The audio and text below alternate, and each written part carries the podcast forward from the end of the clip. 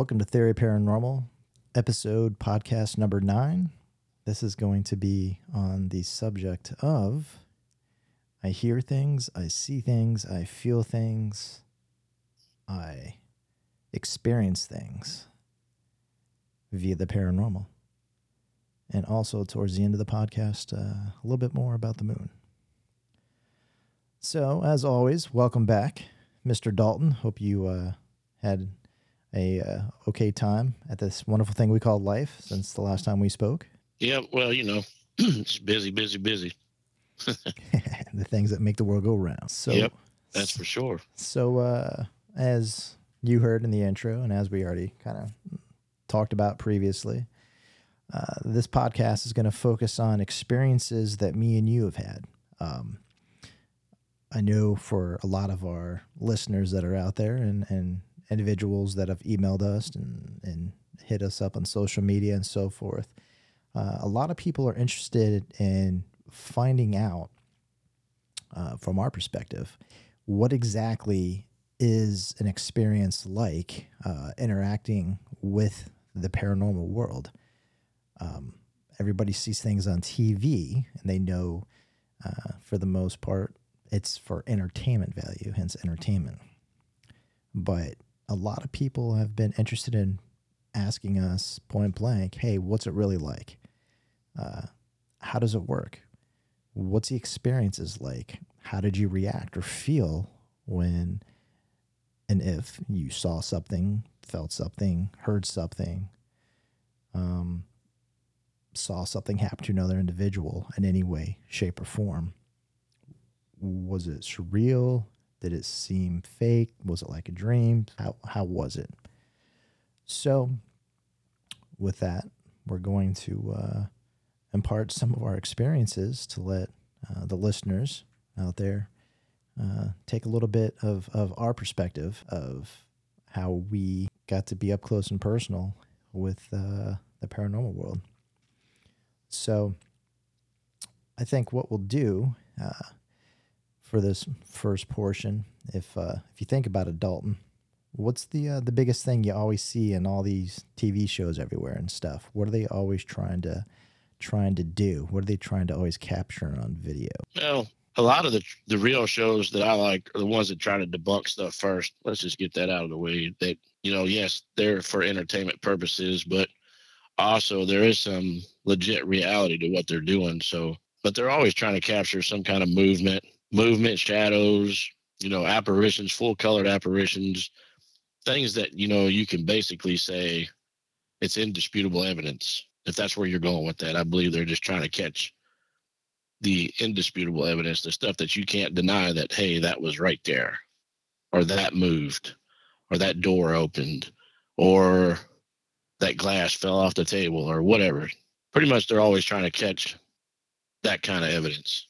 Right. So you're getting at right now things that you can see visually, right? From what you're saying. Pretty much, yeah. You can you can see visually uh, whether whether you can see it, smell it, hear it, or actually feel it. So Okay. you have all those in play. All right. So, with uh, that being said, we'll open the uh, the door and we'll talk a little bit about things we've seen visually. Um, All now, right. now, keep in mind, uh, as me and you both know, and, and uh, this is for everybody listening. As as far as it goes, everybody's unique and different in their own way, and what one person may interpret or see the person right next to them to the right or a person right next to them to the left may not interpret or see anything at all or hear or feel so it's it's a very mixed bag of everybody's unique experiences um, you may hear some opinions or, or theories that me and dalton may express today uh, but by no way, shape, or form is this the status quo of what is normal or what is always expected if you ever go out and do a investigation or look into the paranormal or, or have personal experiences. Everybody's different, is what I'm getting at. So it's it's it's varied. Um, and we go out we go out on investigations man and sometimes we get nothing sometimes we get something um It's kind of like fishing. and i've said this before yeah it's, it's always like fishing but it's like i said before these guys are on location for you know 7 10 12 days two weeks whatever You're referencing. and then they take all the You're talking about the people that are in the entertainment side of the world for paranormal that are doing stuff. the sh- yeah the shows what i'm talking about the shows Okay. So when you when you watch what I'm trying to say is when you watch one of the shows, it's not like they just went in there and bam, all that stuff happened. You know, sometimes it does happen that way. Sometimes you can go onto a location and and the evidence starts right away. I mean, it does happen like in the daytime, like when we're doing like base readings and stuff before we go in at night and investigate. So we might get evidence uh sounds, feels, smells, whatever during the daytime while we're setting up or while we're doing our base readings. But um, people got to understand that these these shows, um, they make it out like because I've had some people ask me like, so the shows, man, they film the show and look at all the stuff that happened. I'm like, well, yeah, but that's them staying there for a week or two filming the show, and then they took whatever evidence they caught in that time and put it together into a show. It's it's not like all the time that you walk on to a location spot that you know is active right away. So, but anyway, what I'm getting at is a lot of these shows they are they're on location for a while, and so it's the same way with us when we go do investigations that we go to a location or a spot. Man, it might we might get set up at seven eight o'clock at night, and then nothing happens till one or two o'clock in the morning and then from one or two in the morning till four or five in the morning, we got stuff going off left and right. So you know, you know how that goes, man. Yeah, as far as it goes with that, you know, it's you get excited, you get pumped up, you get into there, you know, wherever you can investigate, and then it's just like nothing. and you're hoping and and it's just like, let's do this, and it's nothing. And then you're just like, okay. And then other times you're like, oh, it's been a slow night. And then you review all the footage or evidence and you're just like, wow, I had no idea that it was going to be this active. Because you might utilize things, you know, devices, you know, K2 meters or mel meters or radios or REM pods, amps, you know, ion generators, you name it, tons of stuff. And they may be just nothing, but your EVPs are off the chart.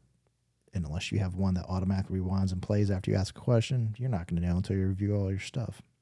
So, um, but as I said earlier, let's let's focus on things that you've seen in any investigation or even not an investigation. What type of things have uh, have you experienced visually?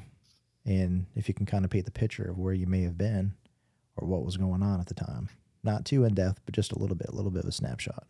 Well, there's a few, there's a bunch of good things. I mean, there's, uh, I don't know what it is about when me and you investigate. We always pull something crazy out of the woodwork. It always comes out and shows itself. You know, it was one time at uh, St. Albans Penitentiary up in uh, Virginia, and we were investigating. I was investigating with certain people, and we were down in I forget what you they keep the killers and the and and it was a woman's area where they kept the women, and so and this other investigator and a female investigator because she wanted to go down into that area.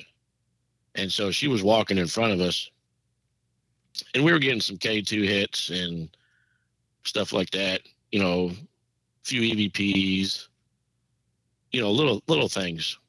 And so we were walking out of that area and so like this this this area where this is, they have like a a lady nurse or a guard that sits at the end and it's just like a straight hallway full of doors where all the rooms are.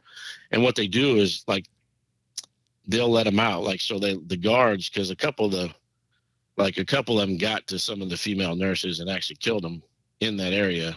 They open the doors and they let them wander around inside that room and then they somehow get them back into their rooms and lock the doors or whatever but anyway so we was walking down the hall towards the nurse's station or guard shack, whatever you want to call it.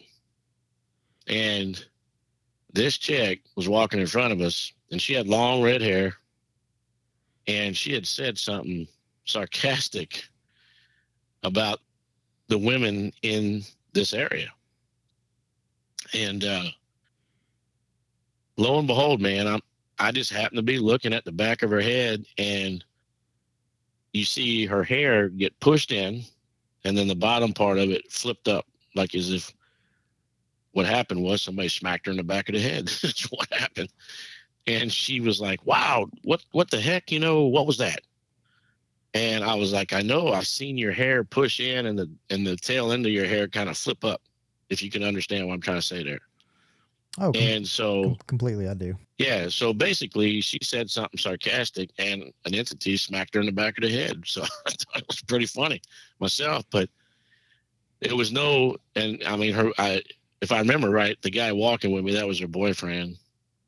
And we both kind of giggled like, ah, you shouldn't have said that. You you got what you deserve, basically. But it, it didn't really hurt her. It's it scared her a little bit because now you have an entity actually smacking you or touching you, you know, it's it's to her, I believe it was pretty startling.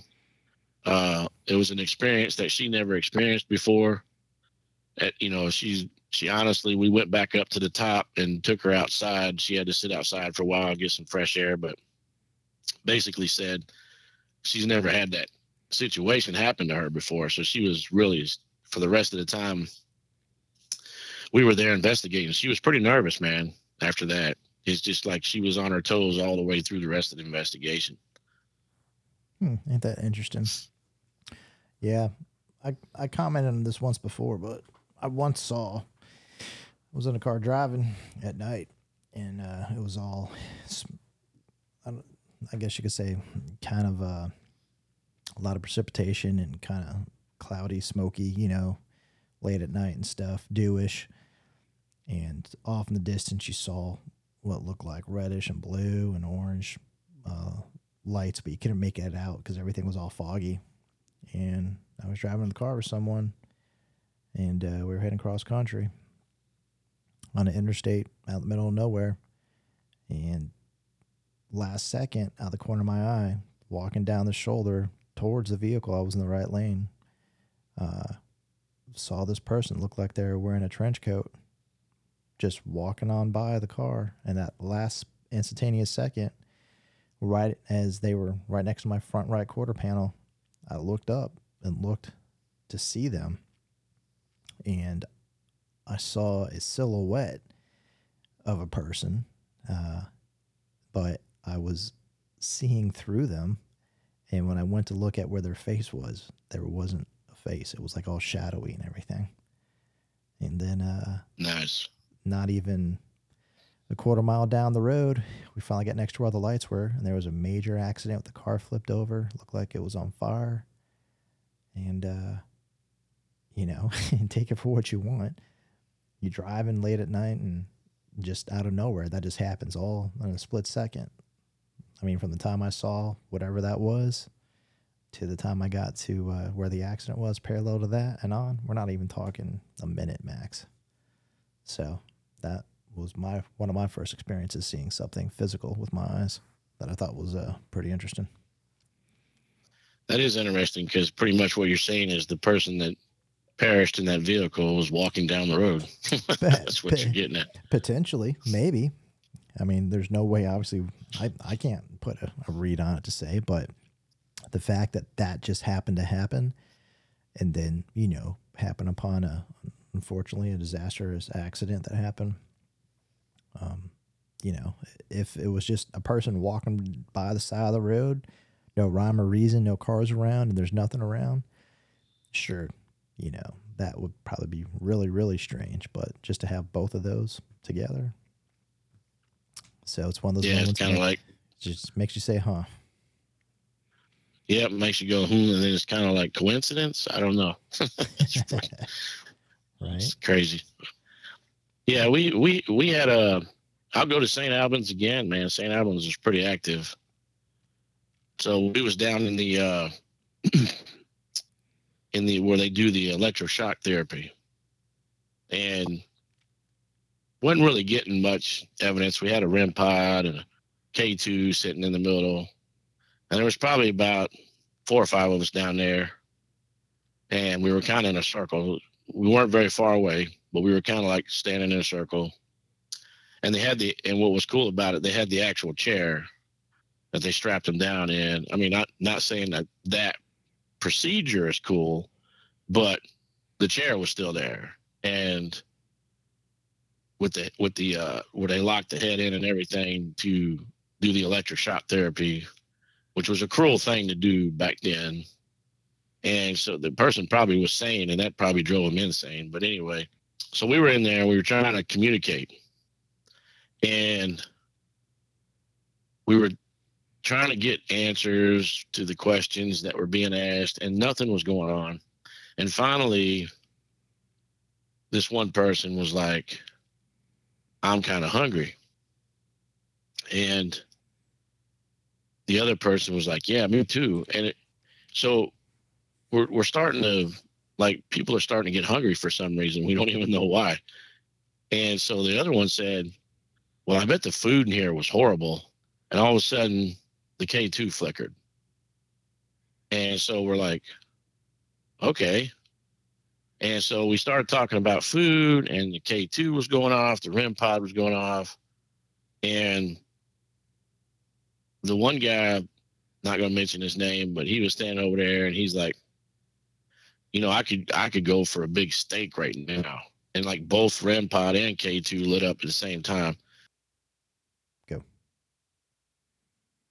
So I kind of said like, uh, well, how about a country fried steak with gravy, some mashed potatoes, corn on the cob, you know, stuff like that. And as soon as I got done talking, we heard this person just go, yes. It was clear as day. It was loud. It wasn't like me saying, wasn't like, you know, saying that, like saying yes, like right now, yes. But it was like a, it was, it was like a yes. You know what I'm saying? It was it was held out too. It was kind of elongated, but so anyway, we heard that with our own own ears. This wasn't an EVP or anything. This was something in the room saying yes, they wanted country fried steak with gravy, mash, and corn on the cob. So we all kind of stood there. Was like, did you say that? Nope. Did you say that? Nope. Nobody said it. So clear as day, disembodied voice uh, came out and said, "Yeah, they want some real food." And then once once we caught onto that, and I don't know, within five minutes or so, people weren't hungry no more. So that was kind of cool and weird at the same time that people started getting hungry. And we started talking about food, and whatever entity was in that room wanted real food. That's crazy. Another experience I had is uh, seeing things. Is I've seen quite a few shadows, uh, being in places, different places from Georgia to Florida, Illinois, um, some more in the Midwest, uh, some in the Northeast part of the country, even some overseas. But uh, there's been times where I've went into a room and it's just myself.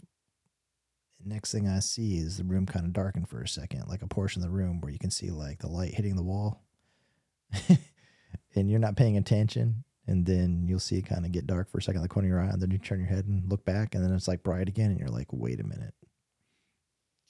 And you sit there and look around, you know, the, the investigator and and myself, and I would sit there kind of debunk and be like, okay, was there a blind in the way? Is a fan on? You know, what what might have uh, overshadowed the light there for a minute?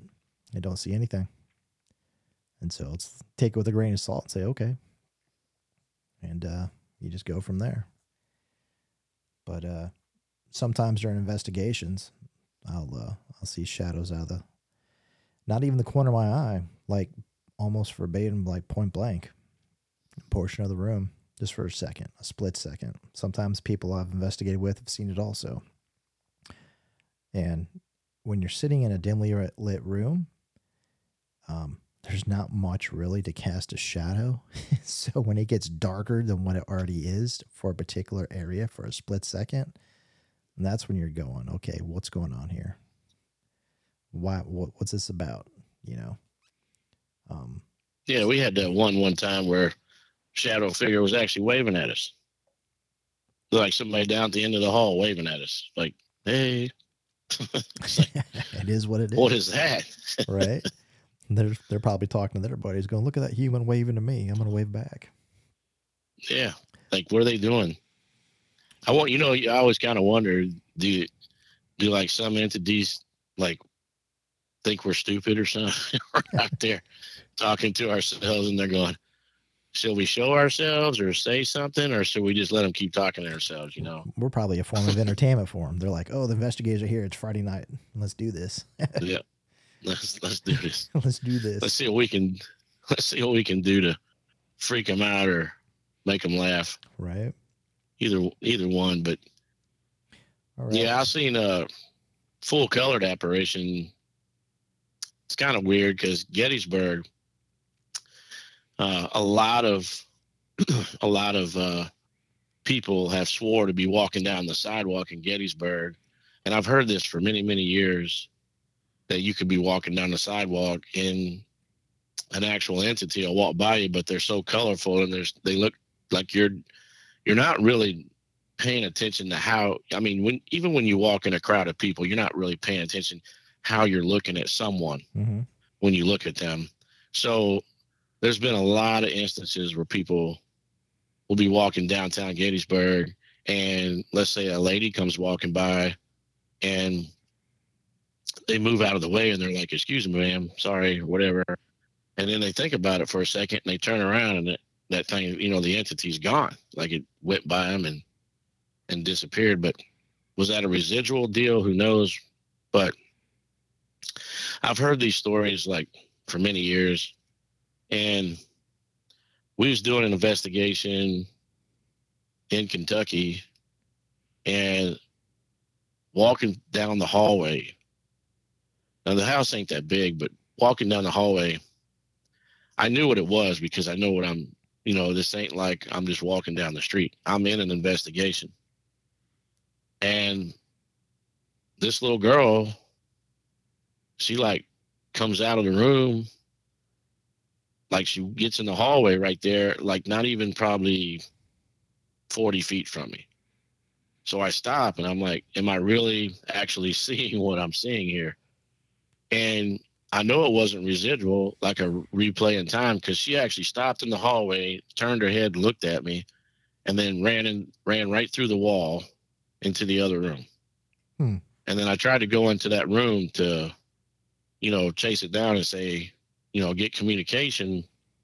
Uh, but I must have frightened her or something, I guess. I don't know. But that was kind of cool seeing that and being able to witness something of that nature is it's amazing, man. It's just an amazing deal to me. I don't it's not that it scared me or anything. It did kind of startle me a little bit because you see all these horror movies where, you know, some little apparition comes out next thing you know they're they're like charging you or something you know but yeah so i seen that little girl and she literally turned her head kind of looked at me and then she ran through the wall and i was like okay thought that was pretty cool Interesting. Interesting. The uh the other time, and I've already touched base back on this in previous podcasts that we did, but I just saw had someone sitting next to me was doing some stuff with a candle with a group and said their name. They didn't respond to me. I looked over to them. It was dark, and I saw an etherical being, basically, like you're talking, kind of like an apparition. When I looked at them, I didn't see them. I saw an etherical being, pale skin, piercing blue eyes, uh, blondish matte hair, and uh, person was talking to me, telling me to leave. And the person that was sitting there physically was a shorter individual, dark hair, dark olive skin, dark brown eyes, and uh, completely opposite of what I saw. So, you know, at that time, is that me just visualizing this or perceiving this, but this is all in my head of what I'm seeing? I mean, obviously the person didn't morph or change. Everybody's seeing her, but for some reason I was privy to see that. Um, it didn't startle me in the sense of like, oh man, you know, I got spirit or ghost or entity sitting right next to me. But uh, it was the last thing I expected because we were doing some some Q and A and using a candle for confirmation with the flame going longer or shorter depending on whatever it was we were asking and stuff. And and then just nonchalant looking over and seeing this entity there. And it was like alrighty then most people So the entity, so the entity was like, like it was like sitting, like was her, but it wasn't her. Yeah, it was it, it, it was the equivalent if you've ever seen one of the movies where it's like they show a person there and then it cans to the other person that was originally doing whatever and they cam back to the other person and then it's like something else. That's literally what it was like. I was looking at somebody that was not the person that was sitting there completely. Like So you know, I always wondered, like, is that is that like a, you know, possibly a spirit that's following that person around, where this because you almost you almost want to go like, are they possessed? Because they're they just morphed a little bit, but uh, I think for that particular instance, uh, after doing a lot of research and already kind of knowing what I was getting into for the scenario for that night, um, I believe that was 100% tied to the property that we were at. So, oh, okay, and uh, it, it was just someone that didn't want any anybody there on the property whatsoever. It was somebody that lived there uh, over a hundred and some years ago, and uh, because you know we we got that photo that um the the lady from Wisconsin she sent a photo in and her son standing on a cliffside. Remember that po- photo? oh yeah, And then there was something on the side of his face you couldn't really tell what it was. And then we zoomed in on it, blew it up several times, and there was a a baby's face, like right on the right side of his face, like morphing. You know, like if you want to say morph, or it was appearing on the side of his face. So you blow the picture up, and there was like a baby's face, and then what looked to be an older man, but found out it was a younger man. And so all that was going on on the side of his face Hmm. in the photo. And that photo's on the, yeah, that photo's on the Facebook page. You know, it's interesting. But that um, it's interesting you say that because I've showed you one particular photo wherein I was at the Moon River Brewery with uh, a team I used to be part of, and uh, just the way it had it, I was standing in the middle in the back row. There was about nine individuals, and there was a particular a particular general uh, from the Civil War that utilized this building for some stuff and we were supposedly interacting with it all night. So at the end of the night, we took a group photo, and besides me and one other individual standing next to me, when you looked at this photo, it was a digital photo. Everybody's left side of their face, when you looked at the photo, looked like it was droopy, like and there was no consistency to it, like it was smudged down and it was blurry on everybody's left side of their face only, which was just odd. I mean, if you take a photo and the whole left side of the photo is messed up and the right side of the photo is good, you can be like, oh, okay, maybe it's screwed up or, you know, bazillion reasons. But for it to pick and choose people's faces and show only one part of it being messed up and the other part being good. And then on top of that, having individuals in the photo where their face look normal. That's just like, what's that about? you know? well, I mean, was it were they drooping like, uh like really drooping, or was it like drooping? No. Because you know, No, it was It- it, it- it, was you it was drooping in the photo, like the only only way I can explain it is if someone took a photo, okay, like a Polaroid, and back in the day, automatic photo takes a Polaroid, prints all the ink to the camera, develops, and you could smudge it sometimes with your finger. Well, that's how it is for all these individuals. Besides two individuals, their faces were all drooped down, and it just I get you. it just didn't make sense. And that was my first time where I saw a photo uh, that had individuals that was impacted, my guess, by energy or something else. that can't be explained in the environment like that. Besides trying to capture an orb or, or you know, an apparition or, or spirit or whatever may have you.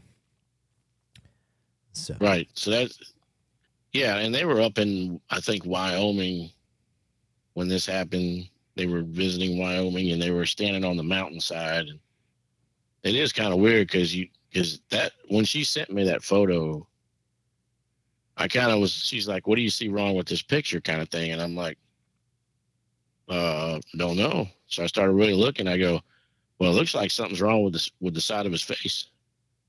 And she goes, "Yeah." She goes, uh, "Keep investigating." So I did. I blew it up, and sure enough, there was two faces in that circle on the side of his face. So yeah, that's it's kind of weird how that manifested that way, and and then taking your photo.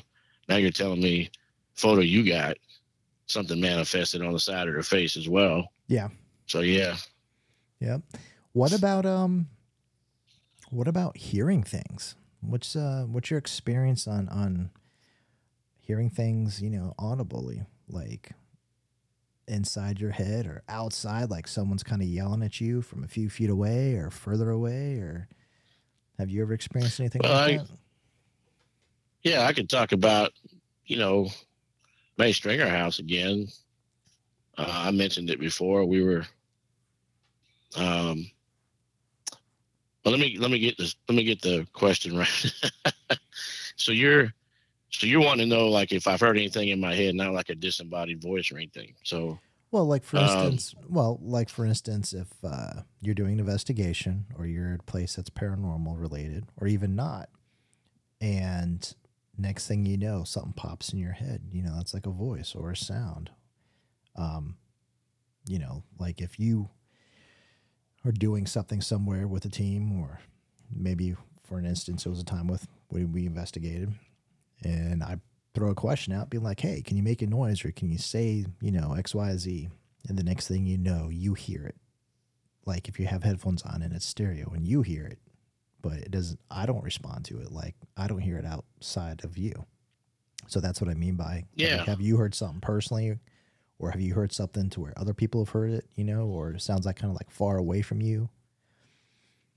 Well, about every investigation, we tell people if something crosses your mind and you don't know why you're thinking about it, go ahead and tell us, because that happens all the time. Uh, I would I would say not on a I wouldn't say all the time like a regular basis, but it does happen a lot that you're in the investigation and you haven't been there before. You don't know nothing about the place other than whatever little intro or history that the people tell you that you know live there or work there or whatever place we're at. So you're doing investigation, and all of a sudden, this thing pops in your head that relates to the investigation, but nobody in the group told you about it. So where did it come from? So yeah, I've I've had that happen, and I'll and I'll be like, we're not getting any evidence, let's say, and all of a sudden, this thing that popped in my head, I'll start talking about it, and then all of a sudden, we get evidence. So yeah, I've had I've had that happen numerous times where where you think it's a thought is really something, you know, something communicating with you in that manner. If you understand that. Oh, completely. You know, for instance, uh, you bring up the May Stringer house. I remember the first time I was there, and uh, supposedly there was a little girl that perished, unfortunately, uh, back in the 1800s. And I remember I was doing something with the radio box, and and uh, I had something with a uh, cassette player I was using with headphones. For anybody that doesn't know what a cassette player is, they're like uh, an iPod of today's age. and uh, I just dated myself there. Showing showing yeah, you're showing your age, man. And uh, I just remember specifically saying the person's name. I'm like, "Hi, I'm here. You know, mm, I'm a friend, and uh, if you want to say anything to me, you know, go ahead." And then I heard the sweetest little voice say hello, and it completely floored me because that was like the first real time that I heard something really. And you know, I didn't know what I was expecting at the time. I didn't know if it was going to be something strange or weird or odd, but no. Um, it was it was nice, and uh, I tried communicating after that, but someone called me, and then I had to go on and continue on with what we were doing. So, Yeah, we had the May Stringer. Though. I'll, I'll talk about that one anyway because it was pretty cool. mhm. and we were we were getting communication. We were in the, the kids' room up there where the cradle is that you're not supposed to touch because the one girl gets mad if you touch it. yep, And, and um, we started communicating, and I realized we were communicating with the kids, which is the first time we've ever been able to do that. So, you know, she had a kid with her first marriage, and then she had like I think two kids in the second marriage, so they were you know stepkids. And the one instant where the uh, the one the first child, the daughter from the first marriage, she fell off the second floor balcony and broke her arm or something. You remember that story? yeah, vaguely. So my push was once I figured out that I might be talking to the stepkids like from the second marriage, let's just say the second marriage kids, um, I started pushing to the fact that they pushed her off the balcony. And so they were giving me responses as though there was a scuffle and the one kid shoved the girl from the first marriage and she fell off the balcony and broke her arm. Mm, So I'm pressuring these kids to to uh to give me the response that they did it on purpose basically. And from lo and behold, man, from like the we're in that room. So then you know when you come up the stairs and you got that room right there, and then you go up and that right up on the left, like almost like caddy corner from that doorway, is a room on the left there where the big master bed is and all that stuff. yep. Um, so from that room, we just heard this loud roar, roar, roar, roar. It was like all muffled and stuff. And so I stopped, and everybody in the room just kind of looked at it. We were kind of looking at each other, and I was like, "Did y'all hear that?" And they're like, "Yep." So there was a couple people downstairs. I went over to the top of the railing there, and I you know, yelled down, "Hey, did your phone go off, or did y'all are y'all playing a game or something?" They go, "No, all our phones are on mute. We ain't doing nothing." I said, "You just didn't hear that that uh, that mumble, that voice that said something." And so here's here's a good instance of pick and choosing who hears what. They didn't hear a thing, and they're sitting in the they're sitting on the bench like you can look down the stairs and you know that house that staircase ain't that big No, it's one of those. You know- it's one of those thinner staircases. It's not as wide, and the steps are kind of Right. high. So if you go to the top of the stairs and you fall forward, you're gonna fall down. You ain't gonna go down the stairs. no you're gonna fall so and you know they had that that uh that bench right there by the by the end table with the lamp on it Yep. backed up to the stairs right there Mm-hmm. So that's where those two people were sitting and i said y'all didn't hear that. And they go no we didn't hear nothing. And they've been quiet you know they they were quiet. So i thought well okay this was meant for us to hear not for them to hear. So we went back. I said all right let's let's halt everything right here and let's put this back. So played it back and sure enough there is a male angry voice. And so it took us a bit to replay it. We replayed the evp and i kept the camera rolling and had it taped. And unfortunately my camera was stolen and that tape happened to be the tape that was in the camera because i kept showing people that because that was clear as day one of the one of the few clearest um you know disembodied voices that i caught on recorder now of course with the human ear it sounds muffled but on the recorder it's pretty clear and then we finally figured out you know, what the guy said, and he said it was an accident, and he yelled it from across the room. Yep, I remember That's that. exact- I so- remember that. Yeah, yeah. So, you know, once you once, I mean, he, I know, it, I know it made him mad because I was drilling them kids pretty hard on trying to get me to get them to tell me the truth on what really happened with Yeah, you know, I remember the you first I remember you were asking questions for quite a while.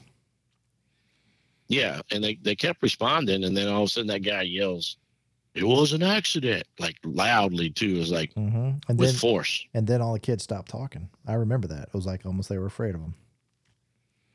Yeah, that's. But well, they must be because you know, like I said, that was the first time ever on all the years I've been going there. It was the first time ever that the kids actually spoke.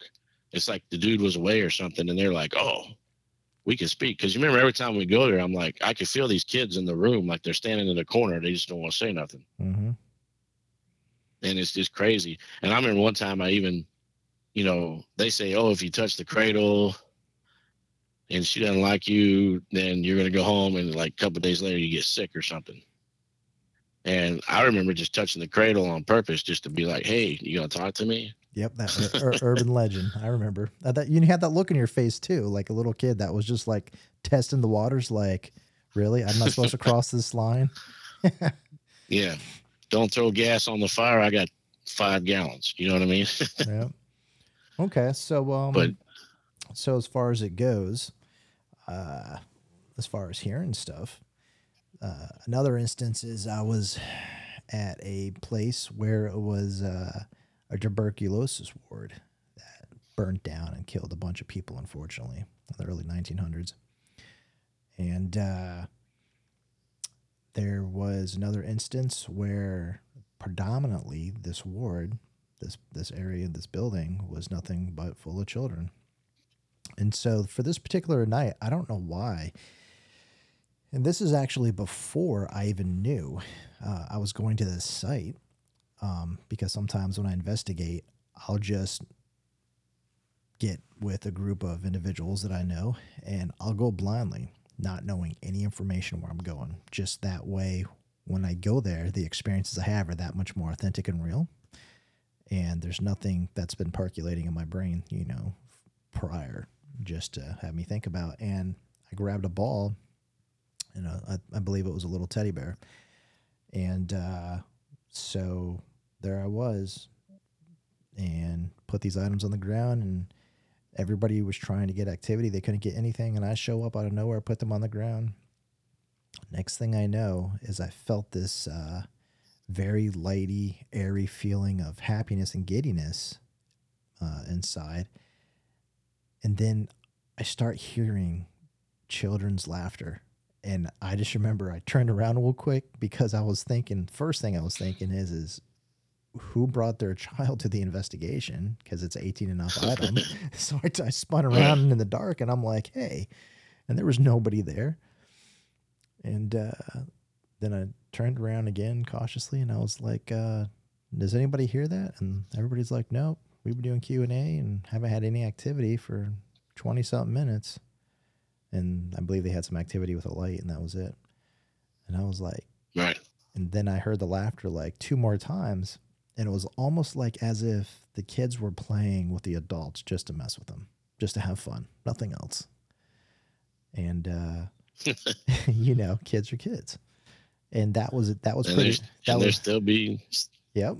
Yep. And and that was cool to me because, you know, it just shows you despite no matter what side of the fence you're on of living or not or wherever you're at, you're still going to have what I would like to think is is basic principles of, you know, life, you know, uh, as, far as it goes of being young at heart. Um and Right. so I just I for that particular instance I heard a total of 4 times of of children laughing and it wasn't as if it was identical like someone just playing play rewind play it again and it sounds exactly the same type of laugh every time i heard it it was different so that was pretty neat in my book um, as far as hearing stuff so yeah, that's pretty cool.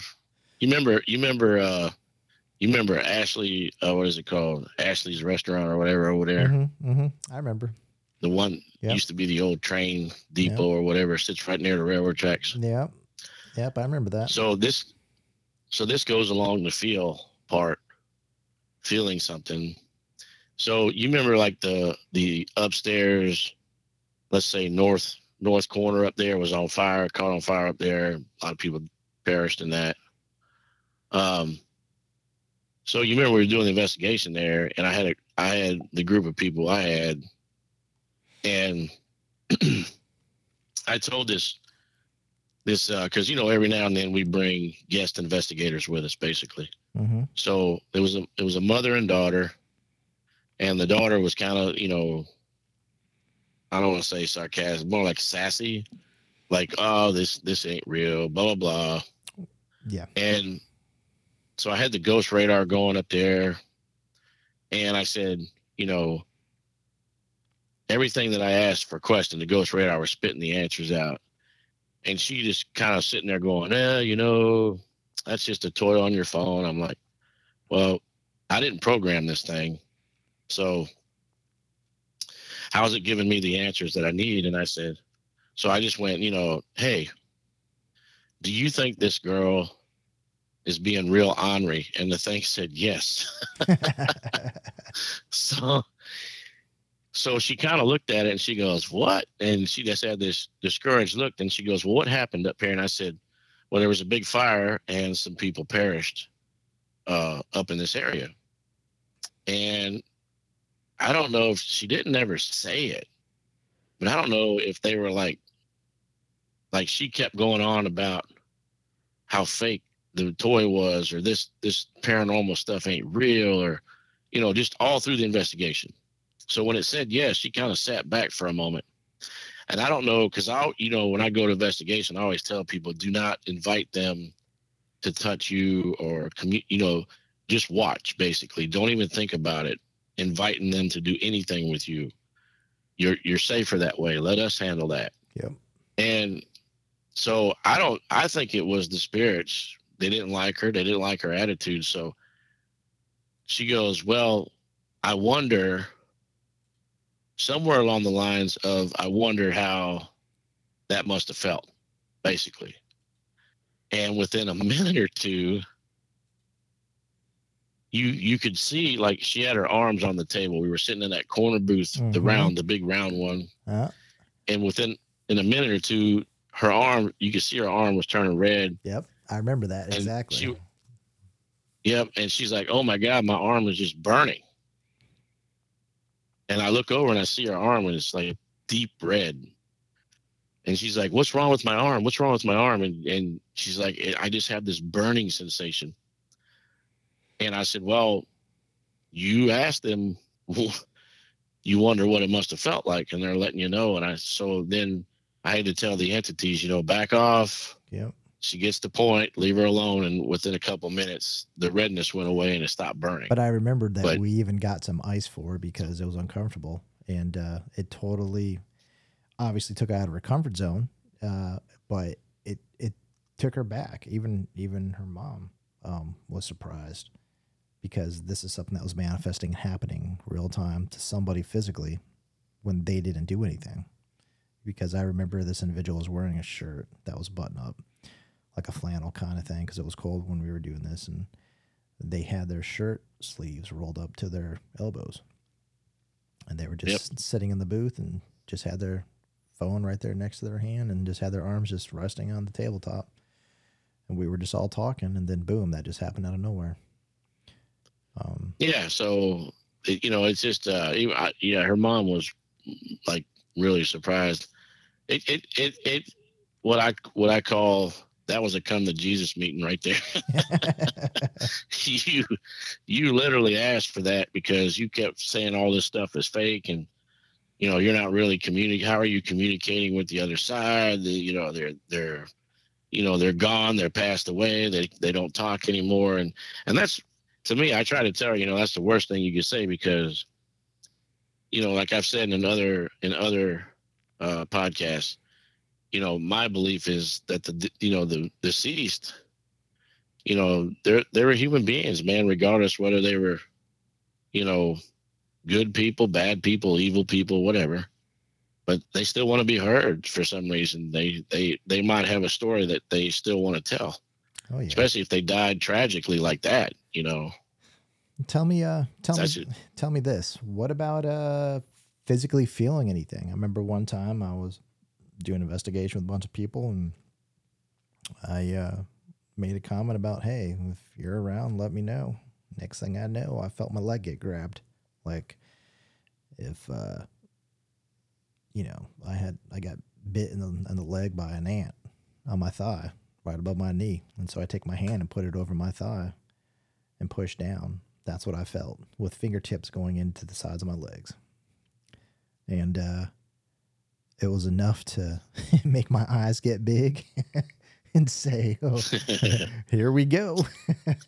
but it- it's it- on now. but it, that was that sobering, so, you know, uh, sobering moment where it was like, no matter what you think, no matter what you do, no matter what you uh, think you can do, um, you don't control this moment.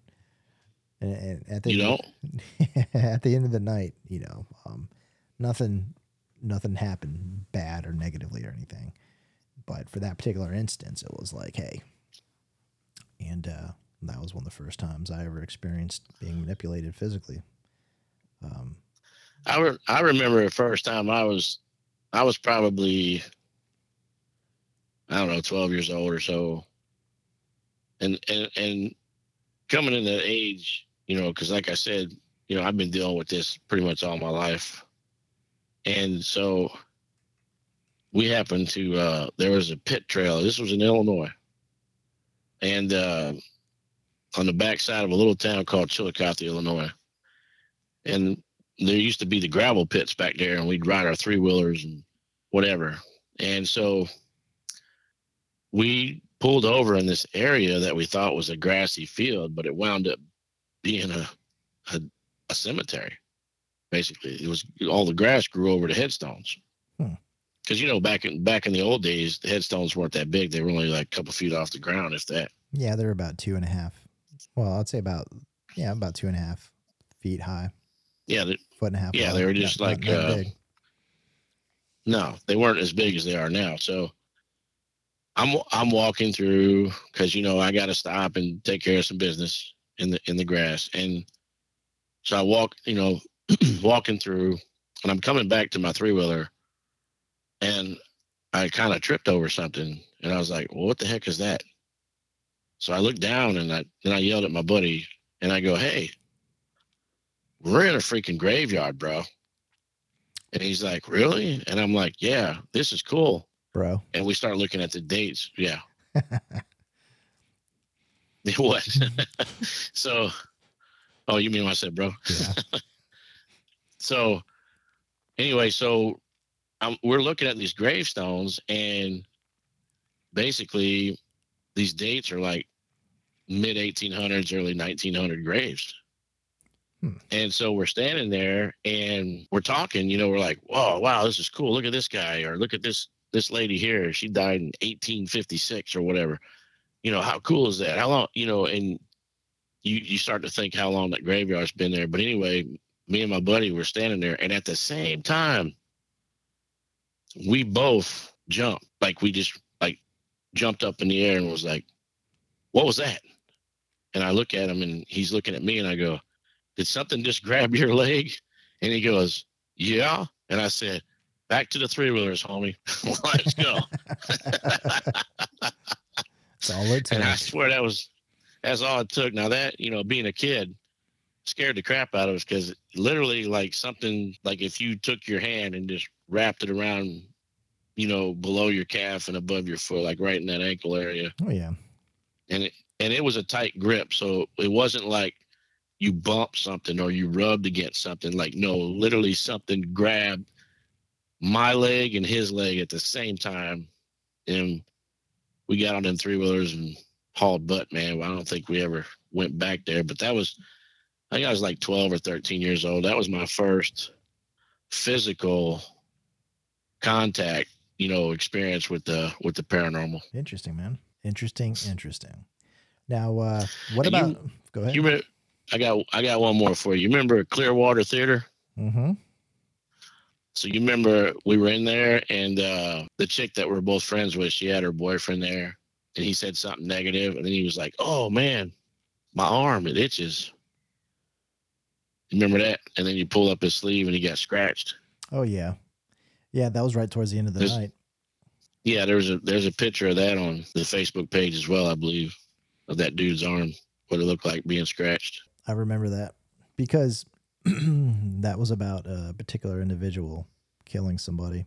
And hmm there wasn't that much activity really that whole night. We were there for like five hours at least. And then right towards the end, we were up there top of the pews there, upstairs the second floor balcony, looking at where everything transpired. And uh, I remember there they were complaining. And it's always it, it it always seems for the most part when you're looking for stuff, it doesn't happen. And then when you don't think about it or you let your brain relax or you're just going about your business and then it's like everything's like, aha, here you go. And you're like, really? Where were you, you know, 14 hours ago when I was looking for that? Yeah, and, and and that night, a lot of evidence, a lot of evidence was on EVPs and photos. Yeah. But you, but you're right. There wasn't like much, if you want to say, poltergeist activity. No, no. What about um what about as far as it goes for your sensories of smelling stuff? For myself personally, I have either smelt uh, perfumes when I've done locations. Uh, I have smelt fire, uh, like you know cinders burning or or or smokiness to the point where I was coughing. Um, and the group I was with coughing too, which I spoke about in a previous podcast for that experience. Um, Cassadaga. I've yep, I've even smelt food before, you know, and uh, like it's just brand new in the kitchen, ready to go for dinner time. Uh, in defunct buildings that have no power, there's no food anywhere. No one brought any take home or take out or grub, you know, to eat. It's just nothing. So, it's uh, it's definitely interesting to be able to have your centuries of smells going on and, and experiencing things when you know for a fact um, there's no reason for it to be like that. So it's the other side showing you, hey, what's your uh, what's your take on experiences with smelling stuff? You you have anything there? Yeah, I've got a bunch of stuff, but uh, I think the most interesting part of the the smelling issue is basically because you know there's a little bit more to me. You know me in this field than there is that most people don't realize. And when we go into an investigation, and sometimes, let's say, a former family member is hanging out at the house, and I think it's real interesting that if you you start talking about this person that you know passed away, and the people are sitting there looking at you like, yeah, okay, that's a lucky guess, or that's whatever. But then that person, like, uh, let's let's say, you remember me and one of our good friends used to be a tech guy for us. Uh, we went up and did uh, an investigation in New Hampshire. We went inside that little uh, bar, diner type place. Never been there before. Never been to that town. And the same thing started happening. I started to try to tell this one girl. It was an uncle of hers that passed away. He was communicating with me, not with equipment, but in other means. And so I was trying to talk to her, and she kind of she was pretty much believing what I was saying. But the people next to her, her friends, were looking at me like, you know, was this guy on your Facebook page or MySpace or whatever we had back then? And basically, she was like, no. So this guy, all of a sudden, I'm like, okay, it's very irritating to me because I'm not a smoker. And she just kind of turned around and looked at me. And I said, but I get this uh, really strong cigar odor with the background of straight scotch. So obviously, this guy was a Scotch drinker and he smoked cigars, like Henri cigar. You know the Henri cigar? It's not like the the good smelling cigar. This was an Henri, like irritating smell cigar. If you understand what I'm saying. Hmm. So it's interesting to me that that yeah, I can walk through an area and if we're dealing with a female presence, usually, you know, they'll give off a perfume smell or something because, you know, they're just being nice or they like you or you, you know what I'm saying? Uh, compared to like, you know, we have been in places where we've actually smelled sulfur before. Oh yeah, But that's, I mean, I could kind of tie that into maybe the same thing here. But when I'm like personally chosen to communicate to somebody And then everybody's like, yeah, whatever. And then I go, yeah, well, this person drinks this or smokes that or or they wore this type of cologne. Then it clicks like, oh my God, you know, how did this guy how does he know that? If if the person ain't communicating. So I've had hundreds of smells, thousands probably of different smells and stuff. But the one that like I said, the one that's most interesting to me is when they actually personally give me a smell that connects them. You know what I'm saying to that smell. So it's not like a fire, but I mean, I guess you could say it's personal when the, when they passed away in a fire. But you know what I'm you know what I'm trying to get at though. This is their personal like everyday life. They would drink scotch and smoke cigars, and this guy gave me this this smell so I could communicate to his to his niece, basically, and and then she believed the fact that he was there. Yep. So I thought thought that was pretty cool too. Yeah, it is pretty neat. Definitely pretty neat. So uh you wanted to talk a little bit about the moon real quick, just to wrap it up for this podcast. We can or What we can if you want. I mean, what was your uh, what was your thoughts? well, of course, the, I was just talking about the full moon because we did have a full moon this weekend. So a lot of things, you know, people always say like weird stuff happens when there's a full moon, and pretty much with scientific studies and stuff that they've pretty much found out that there's not really strong enough evidence to tie the full moon to odd behaviors in any way. There's no real, you know, there's no real scientific proof that the full moon encourages weird behaviors. Now, when you talk about something like that, is you know like when you when you go into an investigation and somebody tells you about it before you get there and that's in your head like you were talking about and so you go in clear minded so that that doesn't interfere with your investigation because now you're going to think about the stuff you were told. So is the weird is the weird behaviors just because that's been the folklore of the full moon that weird thing happens so people automatically just get weird Yeah, and it, it when things happen, you always got to question the circumstances. Why is somebody that you know that's always been a certain way responding or acting a different way? You know, and a lot of times it's always the go-to. Oh, it's a full moon, so that's why. You know, because in society throughout history, people attribute the full moon to you know weird behavior or somebody acting out of sorts.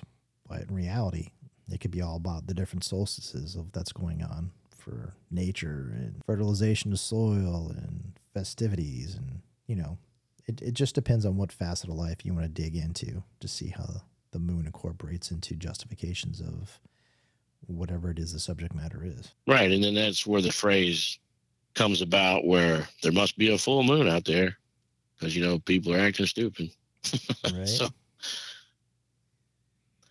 but you know if you if you do the research because it's a lunar effect and if you do anything on it um basically the roman goddess of the moon she uh very she's very familiar to us today she's probably known as luna uh basically it was the prefix of the word lunatic if you can imagine that so you know the philosophers they basically um i guess pretty much went off that name you know i don't know if she was actually crazy or not Hmm. but people always think that the mystical powers of the full moon induce erratic behaviors but you know if you figure the goddess her name was luna and it comes from the prefix lunatic maybe that's where it comes from interesting you always teach me something. there's a lot of always i'm always about to learn you something yep. I don't know, man. It's just a, it's full moon. We just had one. I tell you, all the times, all the years that I've been alive on this earth, I've never really. I mean, stupid stuff happens every day. So if something happens out of the ordinary, maybe once when you now you're going to use the term once in a blue moon. I don't know. I don't see a lot of crazy stuff happening during full moons. It just happens to be a full moon and some crazy stuff happen, just like it happens on a quarter or a half moon. You know what I mean? So True. But I get I get I get what you're saying though. You know, historically speaking, within society, full moons have always been attributed to XYZ. So that was always a just easy easy justification. or talking point as things Well, it was.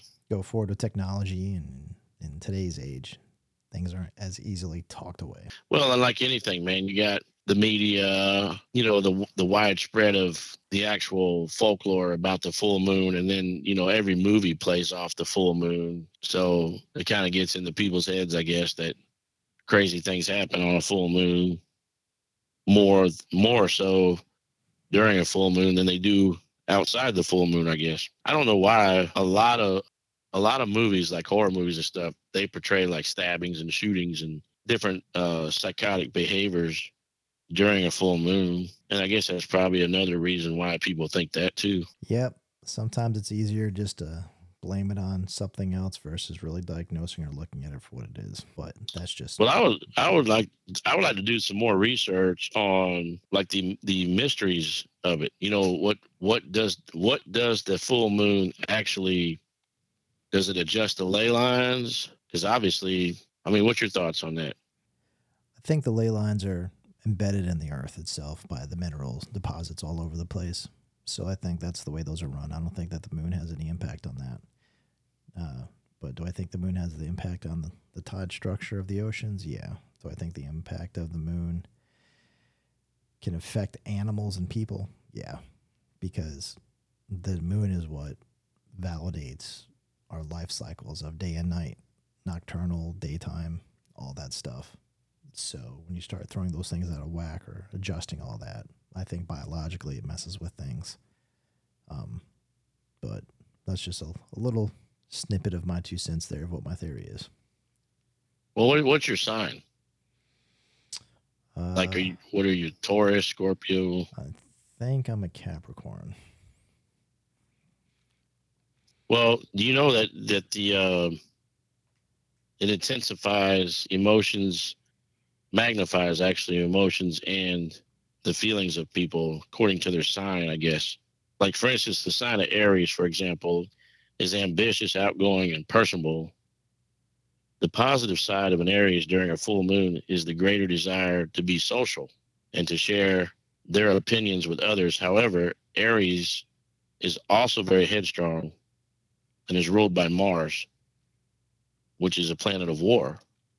So if you go to like say a Scorpio, Scorpio is already an intense sign, so things that can get even more heated for this sign under a full moon. Scorpio is the darkest sign of the zodiac, meaning that it takes all of its water and energy that it shares with Cancer and Pisces and takes it to the deeper, darker place. So I guess what they're saying is depending that's that's what we could talk about in a future podcast is how does the full moon affect your sign? Like whatever sign you are, obviously like one is ambitious and now all of a sudden this one is darker. You know what I'm saying? There it's like how does the full moon affect you? I guess according to your birth date. Hmm. See, I don't know about any of this. This is outside my wheelhouse.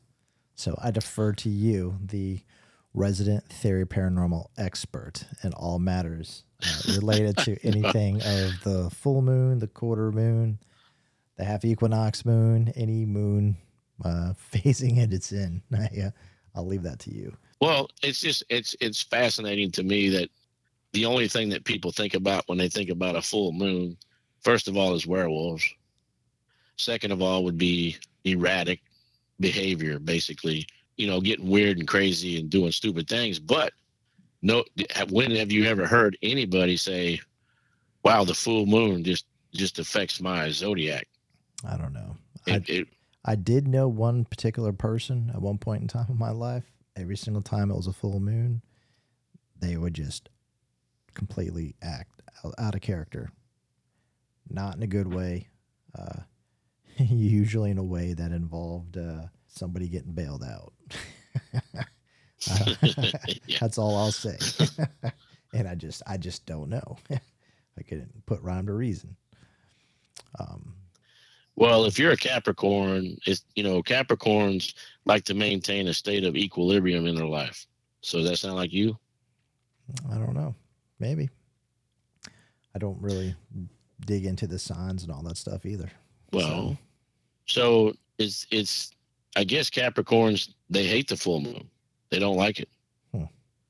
And I want to say that they don't like the energies that destabilize their environment, makes them uncomfortable. So if you're if you're around somebody during a full moon that is basically breaking your equilibrium, you seem to get frustrated with them and not even know why. Interesting. Do I get So- frustrated? do, do I get frustrated with you a lot when it's a full moon? No, I never noticed if it was a full moon, and that might be why you get frustrated. I'm not sure. but you know, it says that you know, under some research, it says the Capricorn can get frustrated by the uncertainty of the full moon, like Sagittarius and Aquarius rev- uh, revel in it.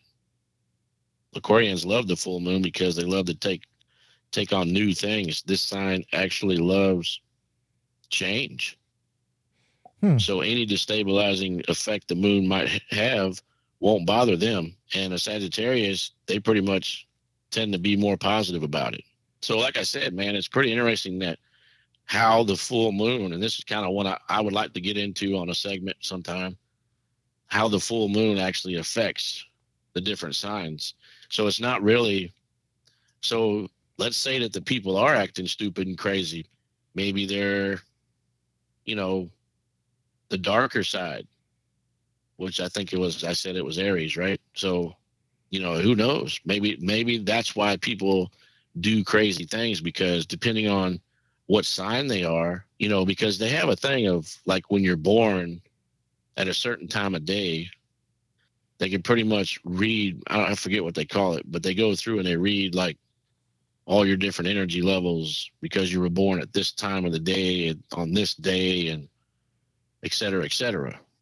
People there there might be some people that might be feeling a lot of energy and love during a full moon. There might be some of them that just like they like the Sagittarius and them, they embrace it because it's whatever it is. This this is like something I've been researching for the last year or so when I can but it's very interesting that your actual zodiac sign plays a part in the full moon. Interesting stuff. Sounds like it. Welp, Mr. Dalton, that looks like all the time we have for today. Yep, time flies when you're having fun. So, with that being said, this will wrap up podcast episode nine of uh, what you can experience via feeling, seeing, or hearing, or the moon from our perspective and theories. If uh, you have any questions, comments about this podcast, or anything in general that you want us to uh, reply back to, or if you have any evidence you want us to review and give us some time and we'll give you our professional opinion, feel free to email us at info at theoryparanormal.com. And as always, don't be afraid to ask questions.